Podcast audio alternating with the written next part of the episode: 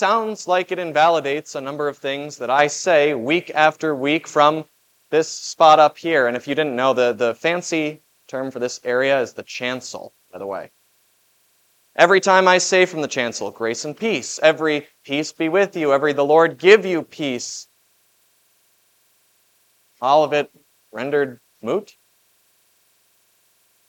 Except, the only reason I say all of those things is because they are also biblical phrases, biblical quotes. And Jesus himself, throughout his ministry, we've heard him say it in readings I can think of over the last few months. He tells people at various times with various phrasings that that they have peace, uh, that he himself gives them peace. When he was born, what was it that the angels proclaimed was happening to the shepherds? Peace on earth. Isn't that what Jesus just said he wasn't here to bring? It's incorrect to lift up this particular passage, uh, as I've heard done sometimes, and, and claim that Jesus kind of gives Christians permission to be sort of arrogant, hostile, abrasive people. Jesus didn't come to bring peace, but a sword. Well, no. God's clear call throughout Scripture is for his people to be kind, compassionate, forgiving, gentle, and humble. Yet it's also incorrect to sort of elevate those passages and say that, therefore, nothing which a Christian speaks should ever be divisive. Here's a, something of a principle for you. One Bible verse does not outweigh many Bible verses. Many Bible verses do not outweigh one Bible verse. Rather than elevating one over the other, seeking to pit them against one another, having to pick a side, instead, we cling to Christ, to His words, all of them, and we, we seek to understand how both things can be true. We'll find that answer in this particular case very plainly at the beginning of this reading, as Jesus tells his disciples at the beginning Whoever acknowledges me before others, I will also acknowledge before my Father in heaven. But whoever disowns me before others, I will disown before my Father in heaven. The sword, we find out through Jesus uh, looking at the context here, what we find out is that the sword that Jesus came to bring onto earth is not a literal sword, not a metaphorical or it is a metaphorical sword. Right? He's using sword in the same way that sword is used as a metaphor in other places of scripture. In fact, in Revelation, Jesus is pictured with his mouth open and rather than a tongue coming out, it's a sword. It's Jesus' words. It's Jesus' message. And it's the message which we, as his people, speak after him, confess along with him, which is this dividing sword. Jesus connects this dividing sword to acknowledgement of Him. Whoever speaks the message that He gives, whoever confesses what He confesses, whoever brings out of their mouth what Christ brought out of His mouth, that person is wielding the sword which Jesus speaks of here. This divisive sword is the message of Jesus about who He is, who we are, and what He's done for us. And this message has caused division, will cause division, does cause division, just as Jesus says, as he's either acknowledged or disowned.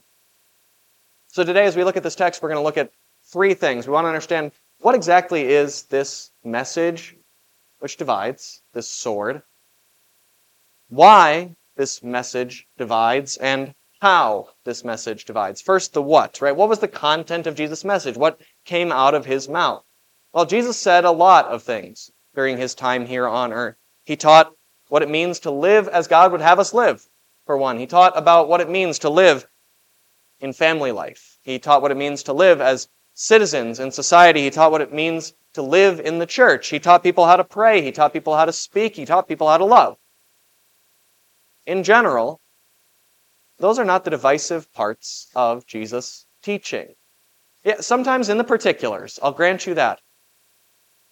But all throughout history, people have looked at the, the what I'll call maybe the broad philosophies of Jesus' teachings on how we ought to live life and have celebrated it. His expression of the golden rule, do unto others as you would have them do unto you. Many people celebrate that as an ideal, not only Christians. When Jesus says, turn the other cheek, that's widely recognized by many people as sound advice in relationships to sometimes just put up with something, to be long suffering. It's not Jesus' teachings on how to live life, generally speaking, that divide people.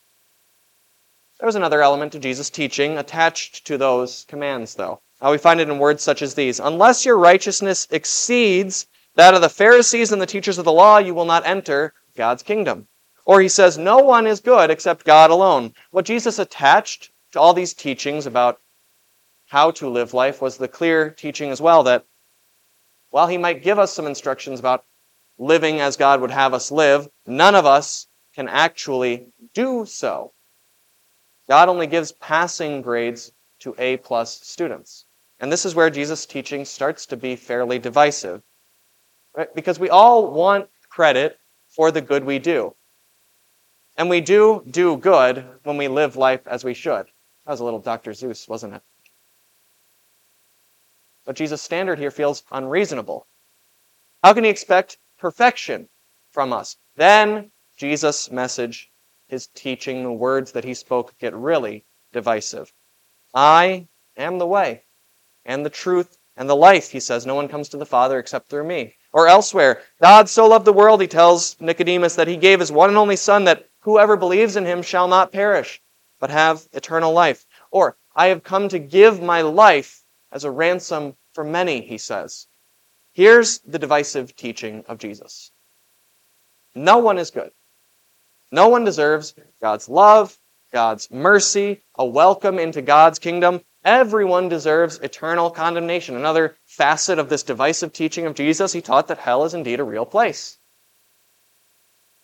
The solution? Nothing about us. No deeds we perform, no sacrifices we offer, no decisions we make.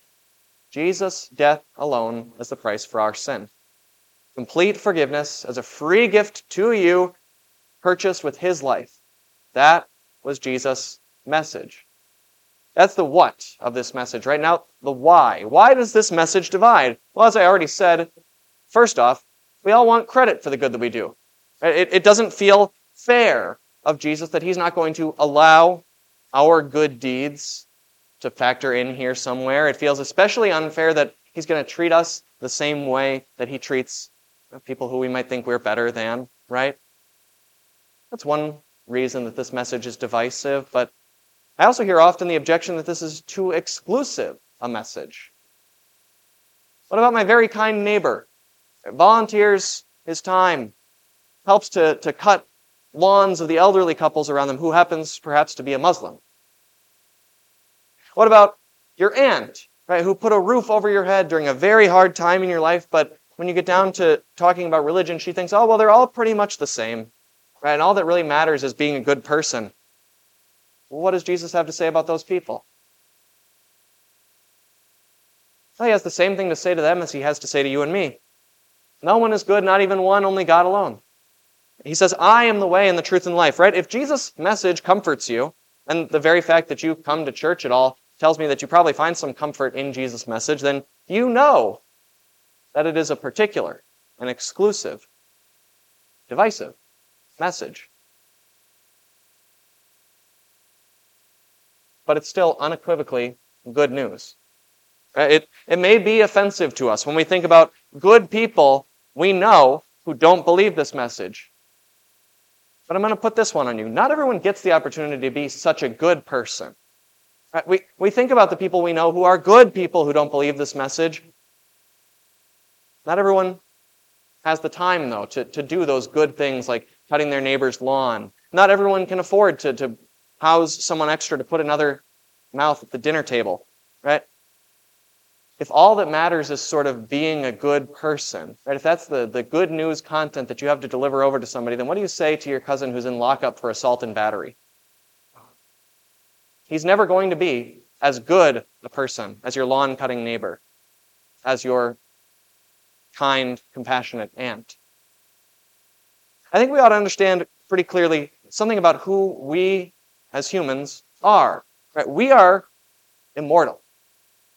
God created us intending for us to live forever, and even though we die, God will one day raise all people, not just believers, but all people bodily, and have them stand before his throne. And then send them off to an eternal existence. either with him or away from him. We are immortals. C.S. Lewis, the Christian theologian, said that we, it's so weird that we get all awestruck when we see a beautiful piece of art. We see a, a fantastic building or whatever. Moths are going to eat that up. That's going to crumble if it's still standing when Jesus comes back. I bump shoulders with immortals every day on the sidewalk, and I barely pay them any mind. And Lewis said, How crazy is that? That every person I bump into, I'm not just awestruck by their beauty, by their value, their worth. God is. That's how God sees all people. So you're locked up cousin. Is your good news for him be better when you're back on the outside? Because that's not good enough for God, right? God does not take so lightly sins against his immortal creations. God hates sin because sin hurts people whom he loves because he loved all people and loves all people. Be better after the fact does not solve the problem of the offense against God. Be better does not excuse assault and battery after the fact. Be better does not excuse you being dishonest at work. Be better does not excuse you being short tempered at home, being selfish in the church, being slanderous as a citizen. Our sins insult and harm people for whom God Himself shed His blood. We cannot be better enough to cover that up.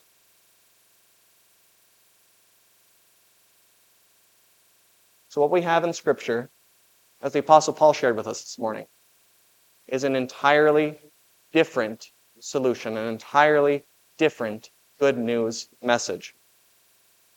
If you declare with your mouth, Jesus is Lord, and believe in your heart God raised him from the dead, you will be saved. That's it. That's the, the peace which Jesus does bring. An end to our efforts, an end to our striving for righteousness in God's eyes because God forgives us, sees us as righteous, welcomes us into his family for the sake of Jesus alone. That's good news for reckless cousins. It's good news for kind neighbors. It's good news for you and me because it's good news for everyone. And it's a message we're called to share. As Paul also wrote in our second reading, how can people call on the one they haven't believed in? How can they believe in the one of whom they have not heard? How can they hear without someone preaching to them? How can anyone preach unless they are sent? As it is written, how beautiful are the feet of those who bring good news. You do a beautiful thing by sharing Jesus' message of forgiveness. Jesus' message of forgiveness for all people, with all people. It's a beautiful message. It's a message of love that overcomes evil, of love that reconciles, of love that heals. It's the message which the Augsburg Confession celebrated. And that's the event that we're marking in worship today. 493 years ago, the Christian church in the West was dominated by a different message. It was a message that said this Some people are better in God's eyes. Those people are monks, they're nuns, they're priests, people who have dedicated their life to the church. And you common people, hoi polloi, you need them doing their extra good works to pass along God's favor from God through them to you. In Germany, some preachers, some theologians led by a monk named Martin Luther began teaching a different message. They began teaching that their work as pastors, teachers, preachers, theologians was not better than the work which anyone else did. No one's work was better than anyone else's work. No one was better than anyone else. Preachers and monks, they taught, needed Jesus' forgiveness just as much as farmers, as merchants, as laborers. And that forgiveness, they taught, was not passed along through an elaborate church system.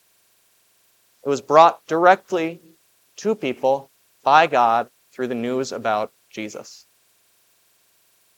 The Roman Catholic Church demanded an explanation of these teachings. What these theologians produced was called the Augsburg Confession.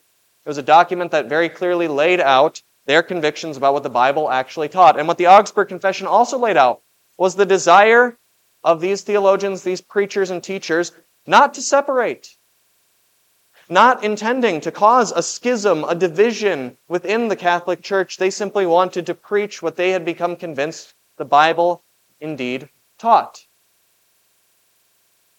There was a schism. There was a division. And today, Lutherans, those Christians who hold to the Augsburg Confession as an accurate explanation of the Bible, they are not members of the Catholic Church, despite the writer's desires. This good news message of Jesus divided.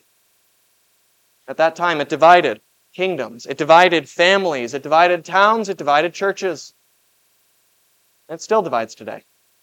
But Jesus himself predicted nothing less. I've come to turn a man against his father, a daughter against her mother, a daughter in law against her mother in law. A man's enemies will be the members of his own household. Not that Jesus came wanting to do that, but he did come knowing that he would do that. He came knowing that his message would not always be received with joy, and some of you have personally experienced this. Your invitation that a friend to join you for church is rebuffed. No, thanks. I don't think that I'm better than everyone. I've heard that one. Told me by someone who tried to invite a friend to this church. Your conviction that all people, all of us, are sinners who need forgiveness may offend a family member. I'm a good person. Why would I deserve to be judged? That Jesus' good news message is a divisive sword. And seeing it divide is not something we take joy in. It causes us heartache as Christians. It caused Christ heartache as well. He mourned over Jerusalem. Jerusalem, Jerusalem, how I've longed to gather you under my wings. So Jesus ends his words here with a promise Whoever loses their life for my sake will find it. Whoever loses their life, literally, as a martyr, as happened in the early Christian church with the name of Christ on their lips, or figuratively, as our hearts are pierced by rejection, by scorn, while we share this message. Whoever loses their life will find it when Jesus, our Savior and King, returns. Because what's going to happen? We're going to find we'll be brought together into a family that will never be divided, a family that belongs to God a family which will seat itself at the wedding table of the Lamb and his bride, the church. And there will be forever acknowledged by Jesus before his Father in heaven. Friends, God the Spirit grant us strength to cling to this blessed hope until Christ our Lord's return. Amen. I invite you to stand.